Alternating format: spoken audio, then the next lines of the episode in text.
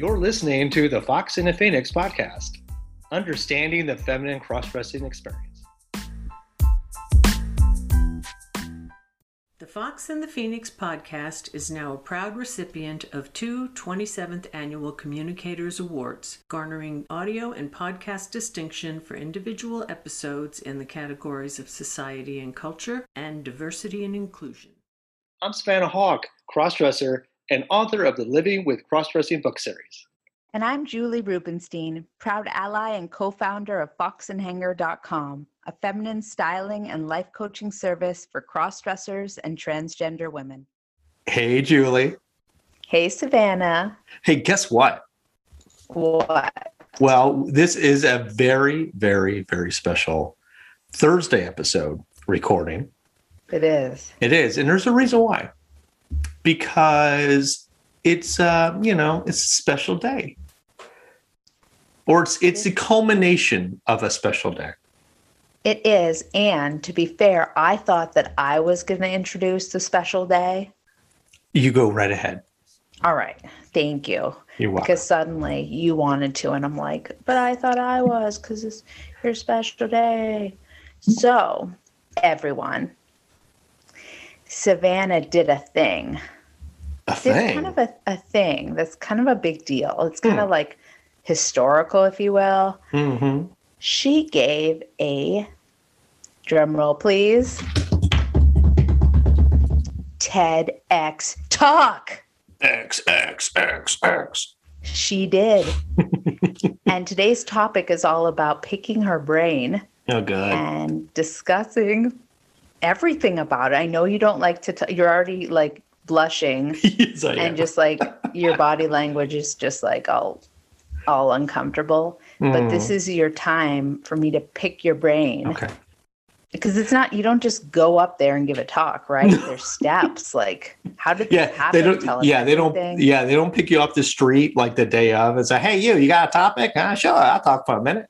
um, no, not like that. But when you said you pick my brain, it's like I- it's been such an arduous journey for me in a good way, in the best ways. But it has been the most compacted, deadline-driven, Mm. stressful, exhilarating. It, it touches on so many emotions, and we'll get into it. and can you remind us like tell the audience how many days it's been since you've given this talk Yeah, five days. Five, this is this is day five. TEDx talk plus five. Yeah.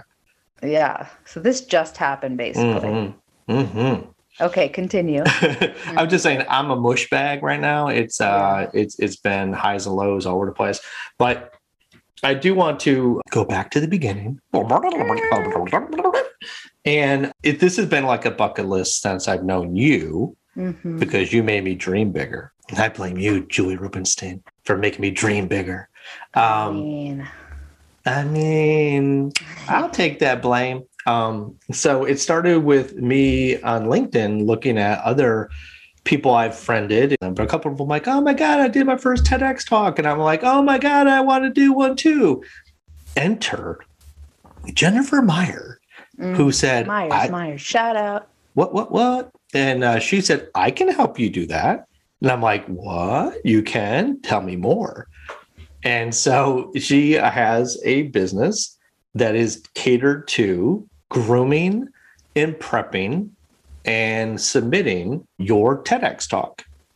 So uh, she and I had a couple Zoom calls and just kind of like she picked my brain like you know what am i all about? What what am i thinking about? What did i think would be a good talk? What do i want the audience to take away from my talk? And really just dug into you know the mythos that is savannah so you were sitting there and um, you know, i had some ideas and you know we kind of like basically she and um, a colleague of her like wrote it all down and then they built from all my input and all my essays i wrote for them answering the questions prior they built the actual submission form which is very involved lots of questions can be a little bit different depending on who you're submitting it to i think might be a couple questions a little different and once we finalized it and we all were in agreement and in love with what was being said she started the journey jennifer did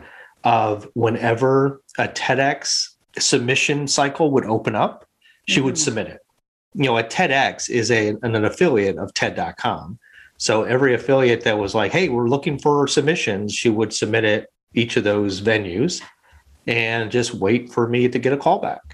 So I just have a question. So for anyone who's ever dreamt of giving a TED talk, mm-hmm.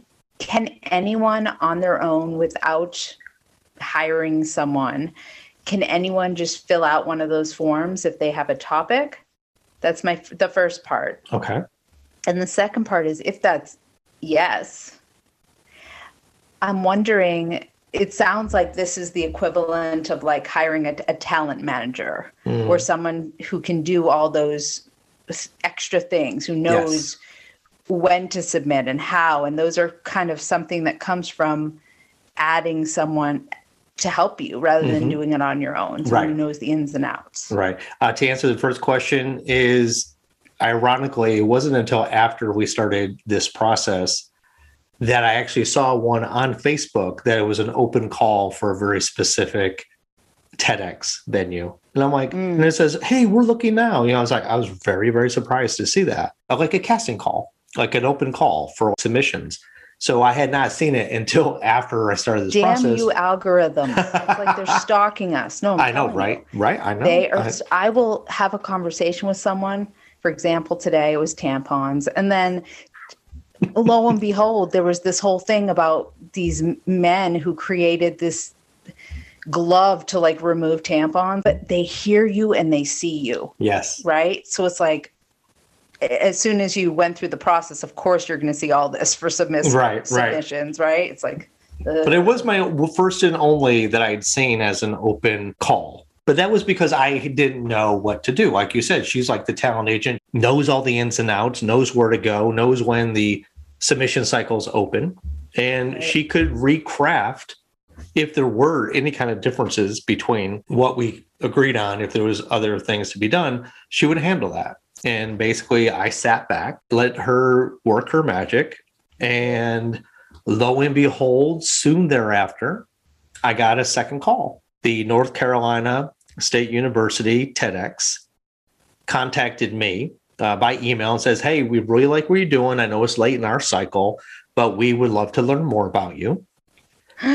And I'm like, What? Oh my God. I'm freaking out. And I responded and said, Absolutely. I want to be involved. Tell me. So we basically got on a call with me and I think six of the curators and directors. Uh, I was, I was. Um, and I, th- I don't remember if I dressed. up. I think I was Savannah that night. They basically just asking me questions. Same thing I had said. What's your pitch? What do you want people to get out of it? What's your focus? How do you think this is going to be received? And like, really, you have to know what you're trying to do. I think if there's one thing to take away, it's not that, well, I don't have a good topic. It's not about what you think if it's relevant or not. If it's relevant to you, that's most important.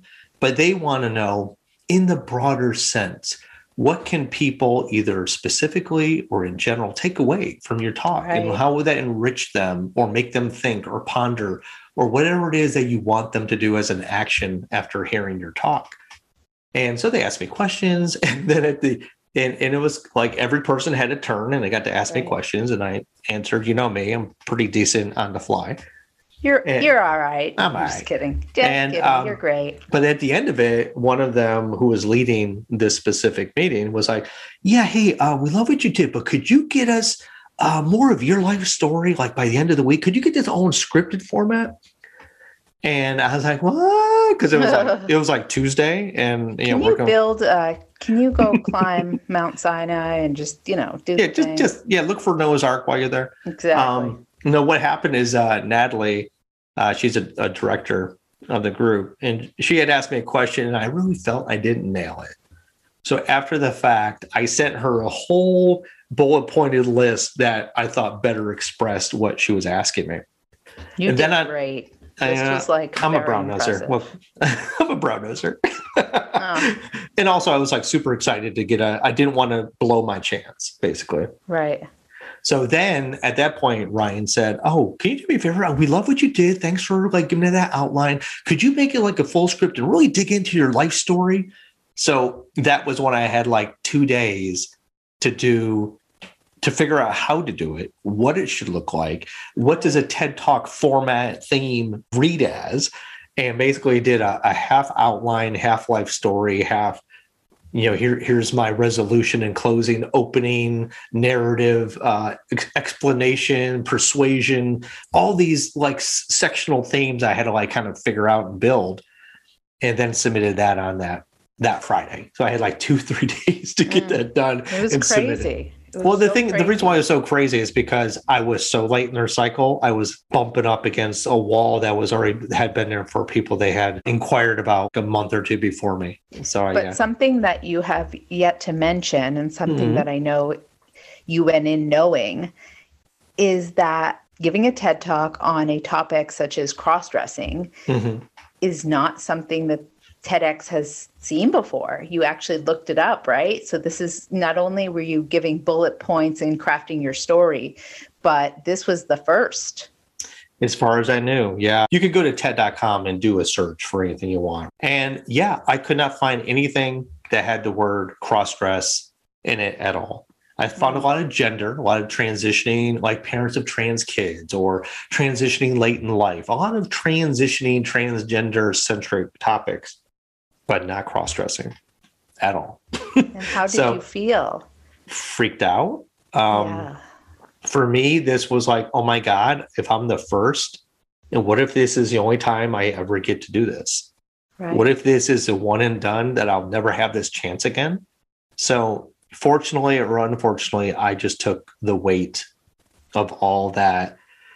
If it's only me and only now, it's got to be perfect. And what's the flip side of that? Like if you were to change your attitude and make it into something a little more positive and less well, the, gloom, I'd say. well that was say? but that was just that's my internal struggle in thinking that this could be the one and only and i wanted to be perfect but then the idea the the positive side the outgoing Mhm. side is saying wow i'm going to be the first right. and this is going to be like on the TEDx stage, and this is going to be seen by one person or a million people, and it could be viewed. And it was a, such an opportunity, such an amazing opportunity that one that this team wanted me based on my submission, and were really happy to like have me as a part of it. Yeah. Um, and that was amazing. It's really it's a big deal because not only will you are you representing the first of this, but you're you're speaking for all crossdressers, I feel. And so many crossdressers are going to be able to see you and be like, wow, they will be able to dream big. Mm, They will you will give them permission to dream big and to say, wow, I have a story, I could do that. And so that's really my my thoughts when it comes to you being the first is not just taking in all your fear about that and not just the fact that what this is going to do for your brand and for you becoming that household name that just expanding on that dream or that goal but you're giving people out there who are in the closet so much hope that mm-hmm. they can also do something like this because I know that I've dreamt of a TED talk. I know that giving a TED talk is one of those bucket list p- things that many people have. It's kind of like writing a book. mm, And it's just like how many TED talks will will get buried with the person because they never took that risk. They never felt like they had a place. So you're creating that space and that place and giving them permission to, you know, you could do this too. I might be the first, but let's not make me the last. And Yeah. that's really powerful. Yeah, I took that all shouldered on, both in a positive way and in a I'm freaking out because you know it's it's me. Huge, I It's huge, and that was a big response. I felt it as a big responsibility, so I took it as a big responsibility. I didn't like say I'm just going to phone it in or I'm just going to wing it. I put heart and soul into this, and uh, so And it's subsequent. petrifying. Oh, yes, like like i'm not trying to minimize your fear because i mean you th- that that's what courage is it's it's being so scared shitless and doing that thing anyways like you Yeah, did the yeah. thing you put the preparation in but i guarantee correct me if i'm wrong that the whole time you're kind of shitting your pants like you're kind of like oh my god oh my god i can't believe i'm doing this Mhm. whether you're in the zone or not there's this i know when i was writing a book there was this I'm doing it. I don't know how, but I'm doing it. It's being produced. Like I've never done this before. Like suddenly you knew how to craft something. And this is how I knew that it was divinely guided, I feel. And like you were ripe and you were ready is the fact that you rose to the occasion. Yeah. You handed something in that was beautiful, polished, and ready for that breakdown. And just from going on this journey with you, there were so many times where they wanted a different story. You like you really had to think on your feet about how to adapt to what they were saying and then there's all these different opinions and figuring out am i telling my story hmm right Yeah. Yeah. I, all, all through the way. And I'll say Jennifer Meyer was amazing because she was there for me after, you know, once, once I got picked up, you know, I'm good. Hey, once I got picked up for the talk, you know, then it was like, now the development started. So they Right. had a curator from the team. Her name is Nalea. And she was my curator. We would go over the script and come up with ideas and, and Mm. kind of go back and forth. You know, I would finish it and I would resubmit it. And then everybody would put notes on it. And then I would send it to Jennifer and she would give me notes. And you're right. I struggled with people wanting changes because Mm. and I thought I would be like way more evolved when it came to it because I've written books, I've taken on edits, and I've been like kind of like, eh, whatever, you know, of course, you know, it makes sense. Oh wait, no, I I believe this way. I have a firm opinion, or not. And I felt that this would be the same, but for whatever reason, I think it was just the pressure Mhm. and not ever having done a scripted by memory talk before Yeah. on a stage. I mean, I've done conferences and I've had a PowerPoint presentation behind me. So I learned it, but I always had my notes like on the board behind me. And if I flubbed it, nobody cared because you're just in the room with me. And if, you know, you're not going to remember that I flubbed up that line, you'll remember that, you know, what I was saying to you. And this is like, oh my God, this could be immortalized on film and edited, and everything I screw up is going to be there forever. So I took that as it's a lot of angst, but also the the fact of like every time there was a change, it always seemed to come with a very very fast deadline. Take it in, and I bristled. I would be, I have this thing I got to do by tomorrow. It was like, no, you want me to change everything about this script, and I, and I would take it very very personally. But I will say, everybody that had input, everybody, top to bottom, uh, once you look at it objectively and you kind of get over your like over yourself thinking that your your word is perfect and it might be perfect in your head that doesn't mean it's perfect to everybody else then you realize it's like wow this made it better or how do i take this thing internalize it make it mine and then make it better. Right. And and it took it was a journey. It was actually a very surprising journey for me to have to go through all that to do that.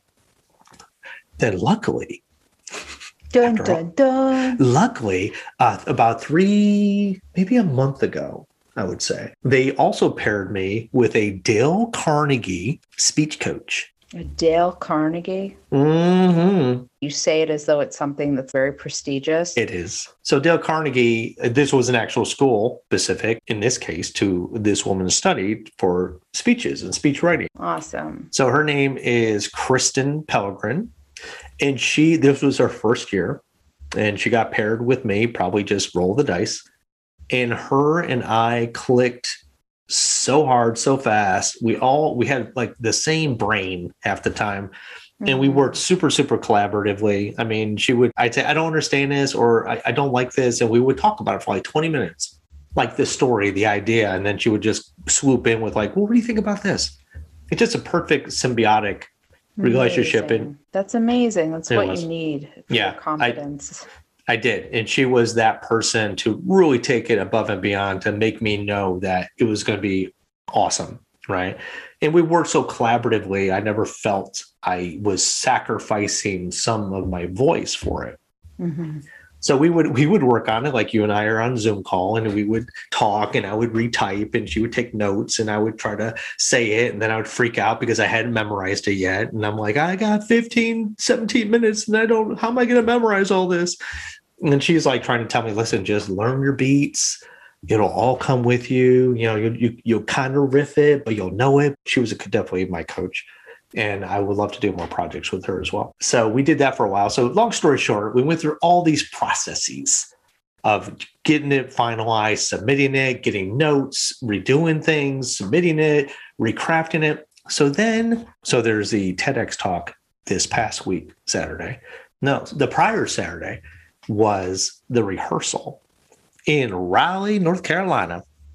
Shout out. I was uh, mostly prepared. I spent the entire drive. I had actually recorded myself doing the speech and then I had it on my car the entire way, getting it all absorbed and reciting it. And Kristen was there. She showed up for my rehearsal time.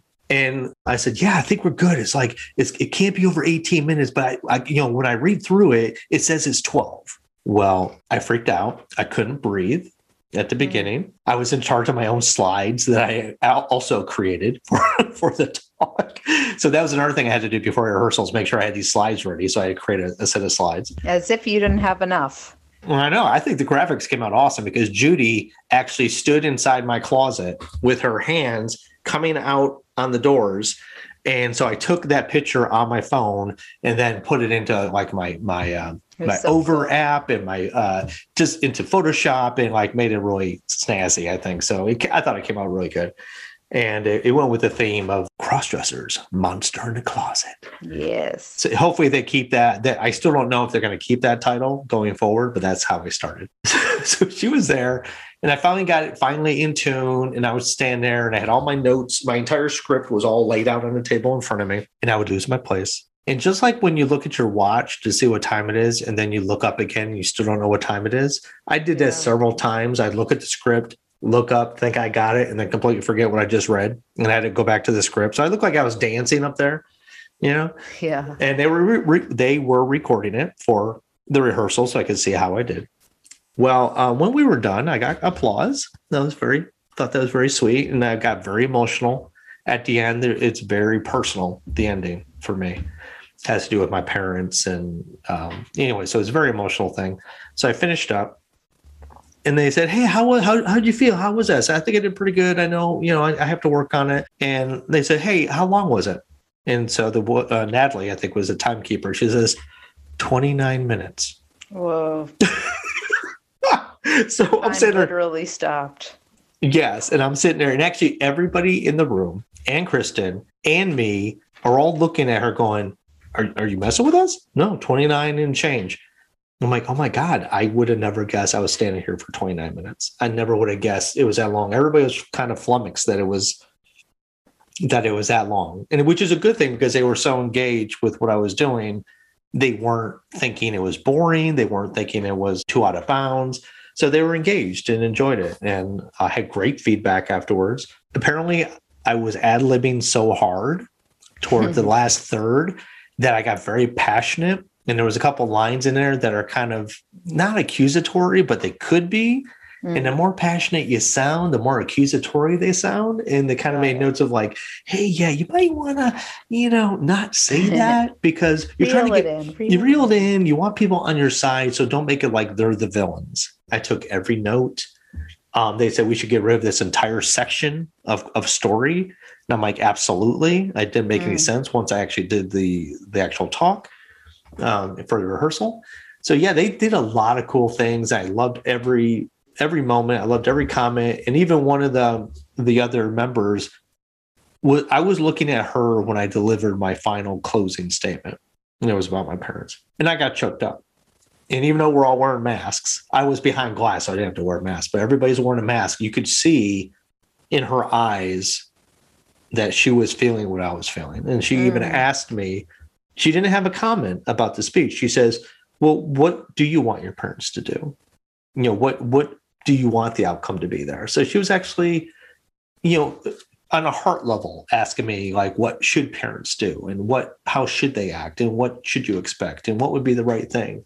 And uh, yeah it was just a beautiful day. It really was with that. And um yeah and then it was like what the hell? How am i going to get this 29 minutes under 18 and uh, in a week and that was and it was it was a mad dash to the finish line to get it trimmed in a way that felt like it could be 12 minutes and then be able to memorize it within two or three days to have it ready and be able to deliver it on stage mm. uh, under the 18 minute mark and uh, yeah it was a rough week i think i i've lamented to you a few times about you know how stressful it was during that week. Um, yeah, it was something.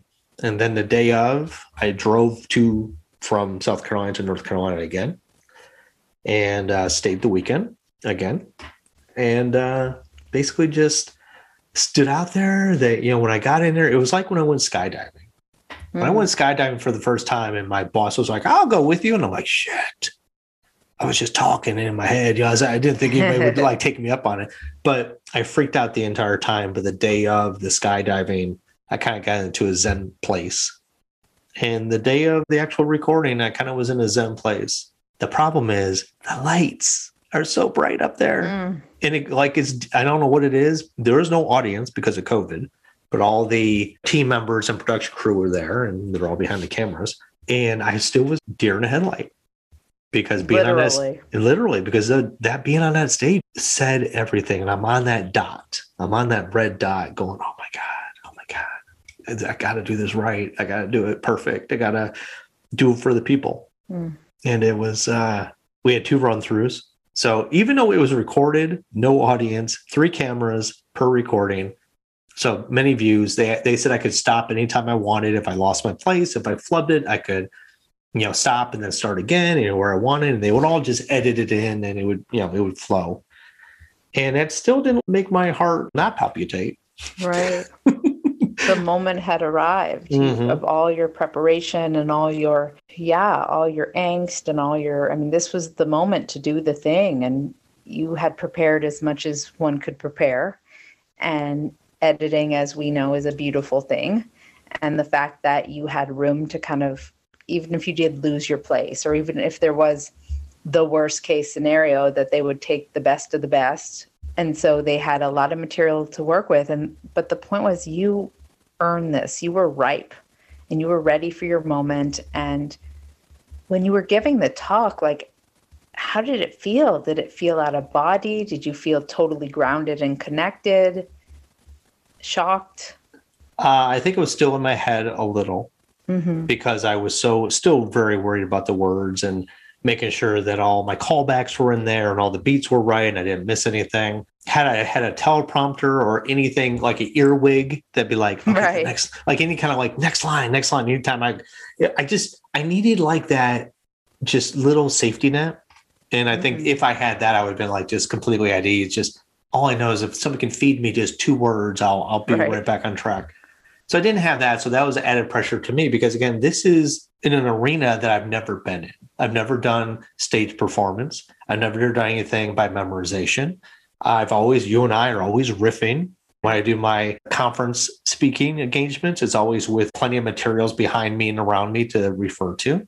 So this was a brand new thing. But I will tell you that before we got started, they have to mic you up, right? So they mic you up. Mhm. They put the the mic on your lapel or someplace on your on your body. And uh, I didn't have a belt, and I didn't really have a collar. So the guy's like, "Oh, where should we put this?" And I'm like, "Well, why don't you just unzip me, and then you could just clip it between my shoulder blades, like on my cami, and it could just sit there." I said, "It doesn't. You don't need a direct line of sight to it, right?" And he's like, "No."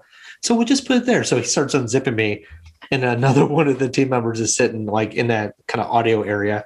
That's like, oh, call HR.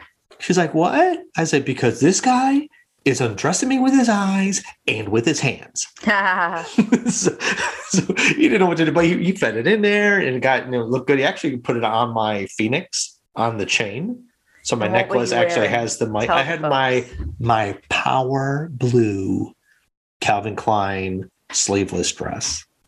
And if you don't know what it looks like, please think again. Just grab the second book of Living Mhm. with Cross Dressing, and there, there she is. There she is, sitting on a stool with that same blue Yep. dress. same and it's dress. it, and I do love that dress. Here's here's another little anecdote. They have very specific restrictions about what to wear. Yes. Don't wear black, don't wear red because those will clash with the TED or the background curtains, all those things. Don't wear anything with a small pattern because if you move around, it will cause like a moiré pattern to form Yeah. on camera. Don't do small prints. So basically, I left myself two outfits in my entire entire closet. One was a blue dress, and one was a very similar pink dress with kind of a, a, a sunbursty ruching to it. Um, but I picked the blue because I felt that that would be a very strong, vibrant color on stage, and I think it was a good choice. And um, side note, The color blue helps with communication, No. just energy, Oh, energy wise, and it links up with your throat chakra, Ooh. which helps with a commanding. Like for anyone who speaks, sometimes you'll notice they're wearing a lot of blue when they Mm. speak. It's a very good color to have. I didn't tell you this at the time, but it's a very good color for public speaking. Oh, interesting. Interesting. I made that choice all, all by myself too. Yes. Nice. Thank you. That's awesome. Makes me feel even better by it. And I did get good compliments because Natalie did say to me, you wore the most TED Talk outfit. They, yes. they they make you want they they do say make it casual like you just you know showed up at a retreat but I took it a little more professional because Yeah. all my less formal things wouldn't have worked on stage so You showed the F up. I You did showed up. I did, Yeah. and I tell you what, when I when they said, "Okay, uh, three, two, one, clap," and they clapped, or one, the, the producer at that point clapped, and I just stood there going, uh, "What's my first line?" Uh, but no, I, I finally got rolling, and I had a couple missteps where I completely forgot like the next section, like that one word I needed to to start Right. me up.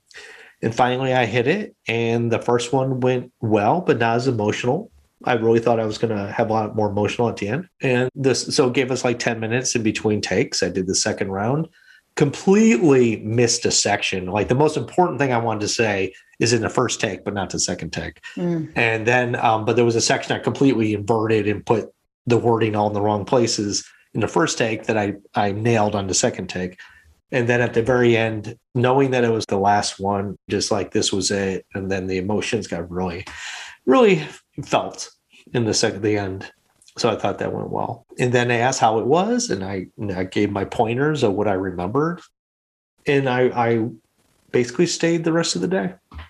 I stayed there. I wanted to be with everybody. I wanted to enjoy the whole day experience and I watched the the last 3 speakers go. I met one of the speakers' family and they were all lovely and we're actually still in communication. And uh just I just wanted to be a part of it. I wanted to like kind of see it through, see it to the end. I even Yeah, helped take it all in. yeah, take it all in. I even helped take down the TEDx stage because they had to you did. vacate the cinema. and so I figured, I said, Do you want me to help you? I'm here, I'll help. And they were taking all their equipment out, but you have to take all these letters off. All these letters are individual letters. So I took the big S for Yeah. NC State, right? So I took the big S. And they're like, Oh, Savannah, you want to take that with you? I said, Well, it is an S. I probably should put it in my car. And uh, then I took the D all by myself, and that thing was probably 40 pounds. You didn't take it with you. You No, no, I took it to the was- back of the theater. Uh, Right, to, to yeah, I would have. I totally would have taken that S and put it in his office. I took the D, and they're like, "Oh my god, how are you doing that in heels?" I'm like, "I just do."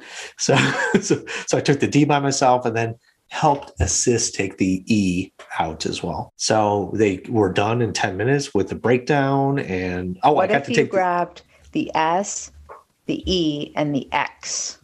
Get it? oh, I got it. I wanted to. I even said that joke. You wanted it bad. yes, I wanted the sex bad. Um, I even took the red dot. The red dot is like a piece of carpet, and they rolled it up, and I took that with with me out to the uh, loading dock. And I got this beautiful. I don't know if you've seen it, but I got this while I was doing my talk. In between, they took like candid pictures. We did an interview for Instagram, like with four questions that they recorded, and they took one of the candids, printed it, and put it in a, a lovely frame for me as a, like a parting gift, like a little swag bag. Yeah. So even now I You have a, showed it to me. That's, Yeah. that's everything. That's It was- everything. It's it's recognition that this wasn't all just a crazy dream. it's, it's true. it was great. It was um and now with all this, it's we're still in play. We're still now I'm waiting for the the final product to see what that looks like. Um I'm waiting for the release date, the watch party and the Q&A and when they're going to release it out to their TEDx affiliate site uh, for NC State. And then it goes into an approval process to go up to TED.com Mm, uh, to So see if they accept it and get that on their site. So yeah, a lot of things to come. An amazing experience. I'm so happy to have done it. I'm so happy to bring a voice to others. Like you said at the top of this conversation, it's like I did it to let people know it can be done, to let crossdressers know they're not alone, um, to humanize us, to normalize us. I mean, that's the end goal, right? Is to make sure that people are aware is like, wow, there's a guy in a dress, quote unquote, on stage talking about cross dressing and its art form and being afraid, but being an advocate and, and being empowered and being a resource and that you you can be that too if you choose to and be out in the world. And it's uh, everything. And it's yeah. just it's it's the for me I, I come back to a, a lot of I often come back to the word respect. Anytime we can showcase cross dressing in a way that commands respect is so important to me. Mm. And because there's there's barely anything out there. You know, often cross dressers are seen in such kind of a, a cheapened or highly sexualized light. And you and I in this podcast, we're trying to deconstruct that and we're trying to shed some light in a loving and kind and profound way. And going on a TED talk, dressing like you did, rehearsing like you did, being so thoughtful about the whole process, and then doing the thing, and then waiting patiently for it to come out into the universe. And then once it does, I mean, it's once again, it's another big win for you and I when it comes to our mission in life. And that's to put cross dressing in a light and in a way that commands respect and that teaches people. So I'm so proud of you. And I really feel like I was very closely connected with you the entire journey. I'm I mean, it's safe to say at this point in our relationship, I you were definitely one of my best friends. Mm. And when you're souls are connected with someone on a kind of a best friend level, you're in it with them. You're emotionally in it with them. So the exhaustion, the pain, the vulnerability, all of all of those things I felt too. I felt too with you. And I really appreciate you letting me in and being with you on this journey. I know that it's been hard at times because when we wanted to connect about podcast things or whatever, your heart and your mind and your entire being had to be focused on TEDx stuff. Yeah. So, yeah, there's a little girl inside me that's kind of relieved to have my best friend back and i know oh. that you're feeling really fatigued and who knows maybe the the limited amount of time you had to prepare for it is kind of like um, getting adjusted to time zones. Who knows? Maybe it'll take you that amount of time to like adjust and fully feel rested. I have no idea. Yeah, maybe. But, but I do know that no matter what, once you've kind of come full circle with this, you and I have this final product to just marvel in and and celebrate forever. Yeah. This accomplishment. And I'm I'm again so proud and I love you so much. And oh, thank you. Yeah. You did well, it. You did the you. thing. Thank you. And like I said, what was the two words on my dream board? Household name. Yeah. You and I have talked about like, oh my God, that could be another TED talk. Jennifer Meyer and I have said, wow, that could be a whole other TED talk. Is like, you know, right. these other adjuncts that got taken away from the script because of time or relevancy or whatever. Um, that just it made it better but we lost some things that could be their own talks altogether right. by themselves and that's now one of my next goals. Is like, All right, but can you wait a couple months? Because I want my best friend back, please. Yes, Just absolutely. Well, I will let you know that typically they don't prefer that you do more than one talk a season or a year. So yes, we yes, have some time I mean, before. I mean, I'm so sorry. yes, sweet, yes, score.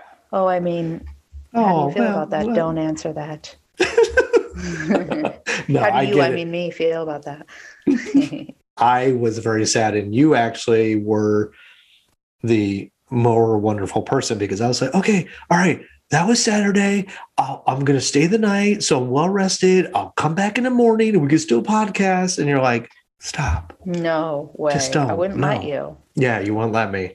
And that was you being mindful and being part of my journey. And even though your little girl was like, I want my friend back and I want a mm-hmm. podcast on Sunday. And we both knew that it just wouldn't be what it needs to be for us to be us. Speaking of us, can I mm-hmm. please mm-hmm. give a special PSA Sure. to the woman in your life that has been your biggest cheerleader, the one who has soaked in every fiber of this. And her name starts with a Jew, and her name, not like Jewish, but like Jew, and ends with a Y, and that is Judy. Okay. Yes, Let's give her a round of applause Yes. that is such a testament to a solid relationship when you're able to just experience this kind of intensity with someone. I mean, and go along this journey 24 I mean, my husband ran a marathon with team in training. And so I know what it's like to kind of go on the journey. I was even talking to Judy about this, going on the journey with someone in such an intense way with the training and the build up for the Chicago Marathon and all that. The partner, the significant other goes on that journey with you. I love you and we're free. We're free, god damn it. We're free. Not enough we have a whole year, Judy, a whole year. she, I will say that she was, she knew what I needed to get done. She Yeah. gave me the space when I needed it. She gave me the support when I needed it. She listened to the speech when I was trying to memorize it in front of her and get her opinion. She did without me on those two weekends. She knew I had to race home to be on a call with Kristen to go over the speech a bunch of times, uh, or be on these these Zoom calls, or be on a call with Jennifer. So she knew I'd race home and she'd have a sandwich waiting for me, and I'd come, in, come in the office and, and do work. So she was there for me, and also be, by being there or by being a part of it, she knew when to take that step back and give me the space I needed versus you know coming forward to have support and solidarity. I was so focused on the product, so Yeah. sometimes you lose sight of the person there, you know, ready to catch you when you're I when you're fatiguing. an, an example, and I know I haven't gushed about this yet, but she is such one of those examples of a cross-dresser significant other that is such. She loves you so much, and I'm so thankful that you have someone who loves you that much to share this world with. Because, as we know, not everyone has that. And I think when you've been with someone for seven years and you live with them and you see them day and day and they become your best friend and life partner, it's easy to lose sight of the fact of what you have. And what you have is a magnificent, beautiful woman that loves you. She loves Chuck, she loves Savannah, and I believe that you wouldn't be standing here having given a TED talk had it not been for her. Mm. So I just want to give a huge Valentine love fest to your significant other because she is everything in my book. No. And and let's take it one step further because it's one thing to she loves Chuck and she loves Savannah, but this is a whole different world. It is. This is like saying, okay, wait, so I love Chuck and I love Savannah, but now you have this whole other job as advocate and author and podcaster, and it's it's kind of like a whole it's it's next level stuff. It is. She's she's dealing with the personalities as well as this mission. And And the- she wants you to shine. Yeah, And that's why this has worked for as long as it has. She wants you to shine Yeah, yeah. and she wants your dreams to come true. And I'm sure that she missed you like I did when you were really focusing, but she knew that eventually you'd come back and she loves you. Yeah, And I know, I I, know how much you love her. very much. So yeah, I'm so happy for you both to have each other and and she shares this victory with you. She does. Absolutely she does. And and I definitely love sharing it with her. And you know, as soon as I got out of that that day, you know, after the last speaker and we we moved the letters to the back of the theater and she was like my first call. To be like, Mhm. oh my God, this is what's happening. This is blah, blah, blah, blah. Guess who I met? And you know, just like bask in it a little. Yep. And then it was on to a Char-Grill. Apparently, it's a Raleigh, North Carolina staple. Uh, And you had a burger and fries and a soda. I remember that. oh, I did, but our listeners do not. It was a half pound bacon cheeseburger, Mm, fries, and a soda, a diet soda, of course. yes, of course. Because, you know, a half pound of meat can be completely negated by a diet soda.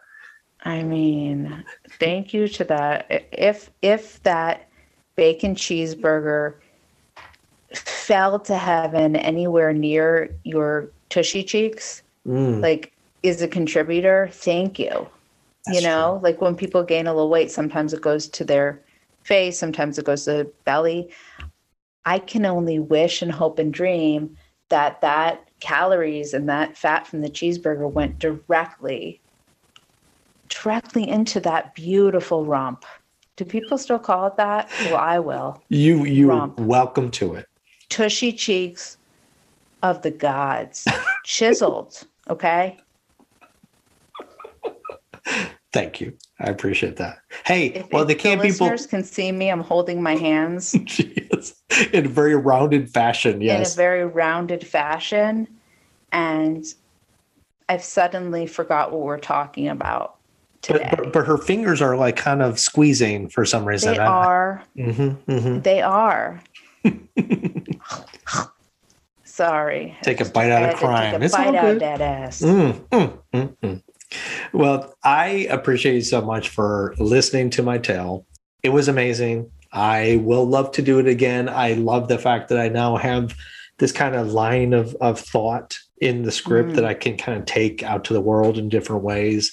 Yeah, it was just once it's done and you can look back and and just like, wow, I did that. And I'm in that I'm in that now. And I know it's like I said, it's gonna keep coming as the you know the finished product comes out and we have the Q and and it gets picked up by TED.com. Could we have a party? Like, could we we have absolutely like, should have a party. a Zoom party with me, you, and Judy, and like you get Chinese food, I get Chinese food, we watch it? On Yeah, that'd be awesome. zones? Yeah. I mean, I'm not sure. I mean, because I know I, I get to see like a a like the finished product before the watch party. So yeah, we definitely should make a like a little group party out of it. That'd be cool. Because you've definitely been leaving some cryptic teasers on Facebook, which is really getting the it's getting everyone real thirsty. There's Mhm. a lot of thirsty ladies that are just like, "Where are you going?" Like you've been just leaving these black and white photos, and I think you've been quoting The Matrix and being just very like cryptic, and a you lot love of it, X's. Yes, of course. right? I'm wondering how many people figured it out, and if so, let's just pray that we can just let them know sooner than We later. yeah, so I'm looking forward to the the release for sure, and that'll be like a huge moment too. But But- thank you for sharing and for reliving this amazing, amazing milestone in your life. I know I can speak for everyone listening that we were so proud of you. Thank you. And also to any listener that ever has dreamt of giving a TED talk, you can do it. You can absolutely do it. You have a story to tell and a powerful one at that. And I know I can speak for Savannah when I say, go for it. Yeah, that's all you can do. That's what I did. I went for it, and uh, surprised by the results, surprised by how quickly it got picked up, the story and me. Yeah. And the only way to really fail is to never try. So I tried. Yeah, I tell my daughter that whenever she assumes someone's going to respond a certain way, I always say, well, if you don't ask, it's definitely a no. Yeah. Like, It's definitely a no. Right. Right. So, yeah, just show up, ask, take that first action step. And yeah, if this podcast was inspiring and you feel like it's something that you want others to hear, please share. Give us a fabulous, what is it, a rating? A rating, yeah, for five stars or in sharing it and liking just it. brag about us just talk about us behind our backs like we want Exactly, it but only in a good way. Right. only of course Of like in the best way Right. so the lovely savannah thank you so much for sharing this day with me Thank you. Thank you very much. I appreciate you being there all the steps of the way. I appreciate everybody who put up with me. I appreciate Judy for putting life aside a little bit to let me get done what we need to get done, knowing it's for the greater good. Um, Yeah. So it's all good. sending you so much love i love you best friend Love you, best friend. Let me tell We you about a- my best friend. we need a necklace We do. Like those like those half and half necklaces. yeah Yeah. Well, we can discuss it off air There we go.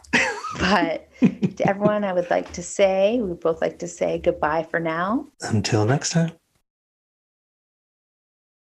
And I wanted to give a special shout out to the TEDx North Carolina State team, including Natalie, Ryan, Nalea, Kelsey, Keegan, Bills, Lars, and all the rest. Thank you so much for letting me be a part of it. Also, wanted to thank Jennifer Myers, TEDx speaker and my ideation specialist who got me started on this journey in terms of getting me prepped and ready and get my submissions up to snuff and um, doing the heavy lifting for me so that I could excel where where I'm needed most.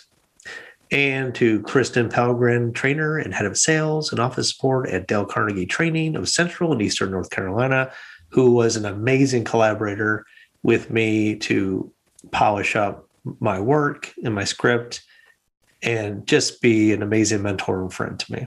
And last but not least, thank you for Julie for letting me have time off from the podcast and to Judy for being the behind the scenes, knowing when to give me support, knowing when to give me space, and knowing when to give me love. All right. Thank you so much.